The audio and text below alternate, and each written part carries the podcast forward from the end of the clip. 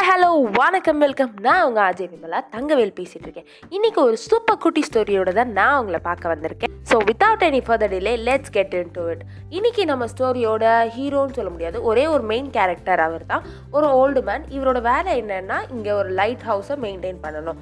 போதுமான அளவு ஆயில் கொடுத்துருவாங்க. இவர் எப்பப்போ தேவையோ அப்பப்போ மட்டும் அதில் ஊற்றுற மாதிரி ஒரு ப்ராசஸில் இவர் ஈடுபட்டுருக்காரு ஏன்னா இவ எல்லா லைட் ஹவுஸ் மாதிரியும் இந்த லைட் ஹவுஸ்க்கும் அது ஒரு சோல் பர்பஸ் அப்படின்னு ஒன்று இருக்குது என்னென்னா பக்கத்தில் ஒரு ராக்கி ஷோர் இருக்குது யாரும் அங்கே போயிடக்கூடாது அப்படின்றதுக்காக தான் இந்த லைட் ஹவுஸ் வச்சதே. ஸோ சோல் பர்பஸே இதுதான்.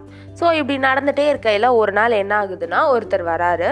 வந்துட்டு சார் எங்கள் வீடு ரொம்ப இருட்டாக இருக்குது சார் என்னால் இருக்கவே முடியல. ஒரு மாதிரி பயமாக இருக்குது த்ரெட்டனிங்காக இருக்குது உங்களால் முடிஞ்சால் கொஞ்சோண்டு ஆயில் தரீங்களா? ப்ளீஸ் அப்படின்னு கெஞ்சுறாரு. நம்மளோட ஓல்டு மேனும் இவருக்கு ஆயில் கொடுக்கறதுனால நம்மளுக்கு என்ன ஆகிட போகுது அப்படின்னு சொல்லிட்டு கொஞ்சோண்டு ஆயில் கொடுக்குறாரு. அடுத்த நாள் நைட்டு ஒரு ட்ராவலர் வர்றாரு. சார் சார் ப்ளீஸ் சார் கொஞ்சம் தூரம் தான் நான் இன்னும் போக வேண்டியது இருக்குது ஆனால் ஆயில் இல்லாமல் போயிடுச்சு.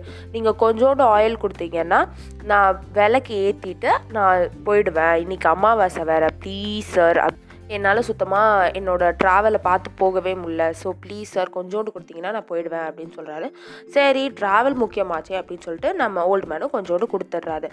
அடுத்த நாள் ஒரு மதர் வராங்க. ஒரு அதாவது ஒரு ஹவுஸ் ஒய்ஃப் வராங்க. இந்த ஹவுஸ் ஒய்ஃப் வந்து சார் நான் என்னோட ஃபேமிலிக்கு வந்து ஃபீட் பண்ணணும் சமைக்கணும் எல்லாருக்குமே சாப்பாடு கொடுக்கணும். ஆனால் சுத்தமாக லைட்டே இல்லை.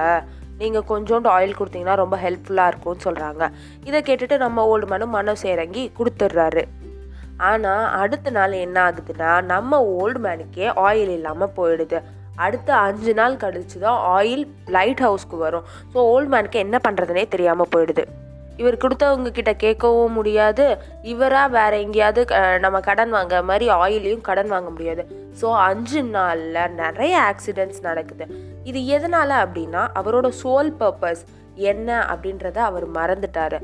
இங்கே நம்ம விளக்கு போடுறதுக்கு தான் இருக்கோம். அதாவது விளக்குக்கு ஆயில் போடுறதுக்கு தான் இருக்கோம். லைட் ஹவுஸ் தான் முக்கியம் அப்படின்றதையும் மறந்து அவர் எல்லாத்துக்கும் சேவை செஞ்சுட்டு இருந்தார்.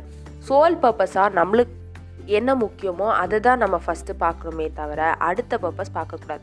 ஸோ இதோ எதோட கம்பேர் பண்ணுவாங்க அப்படின்னா நம்மளுக்கு இருக்கிற டைம் நம்ம எல்லாருமே என்னமோ ஐநூறு வருஷம் குறையாம வாழ்கிற மாதிரி டெய்லி நெட்ஃப்ளிக்ஸ் அப்புறம் அமேசான் ப்ரைம் வர்ற படம் போகிற படம் வர்ற பாட்டு போகிற பாட்டு எல்லா பாட்டையும் கேட்டுட்டு அதுக்கப்புறம் அம்மா கொஞ்சம் ஹெல்ப் பண்ணிடுறேன் அப்பா கொஞ்சம் ஹெல்ப் பண்ணுறேன் அப்புறம் இருக்கிற ஃப்ரெண்டுக்கெல்லாம் ஹெல்ப் பண்ணுறேன் அப்படின்ட்டு இருந்தோன்னா இதே மாதிரி இந்த ஓல்டு மேன் மாதிரியே நம்மளுக்கு உண்டான டைம் இல்லாமல் போயிடும்.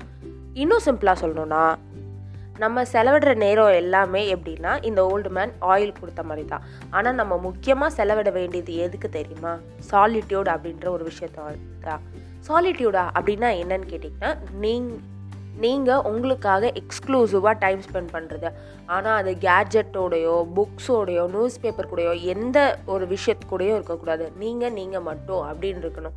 ஏன் இது ரொம்ப முக்கியம் அப்படின்னு கேட்டிங்கன்னா உங்களை நீங்கள் செல்ஃபாக அனலைஸ் பண்ணுறதுக்காகவோ உங்களுக்கு நீங்களே குரூமை பண்ணுறதுக்காகவோ உங்களுக்கு நீங்களே மென்டார் ஆகிறதுக்காகவோ இந்த சாலிட்யூட் டைம் ரொம்ப ஹெல்ப் பண்ணும். இதை இதுக்குன்னு ஒரு பர்ஃபெக்ட் டைம் கண்டுபிடிச்சி நீங்கள் பண்ணீங்கன்னா செமையாக இருக்கும். ஸோ இத்துடன் விடைபெறுவது நான் உங்கள் அஜய் விமலா தங்கவேல். பாய்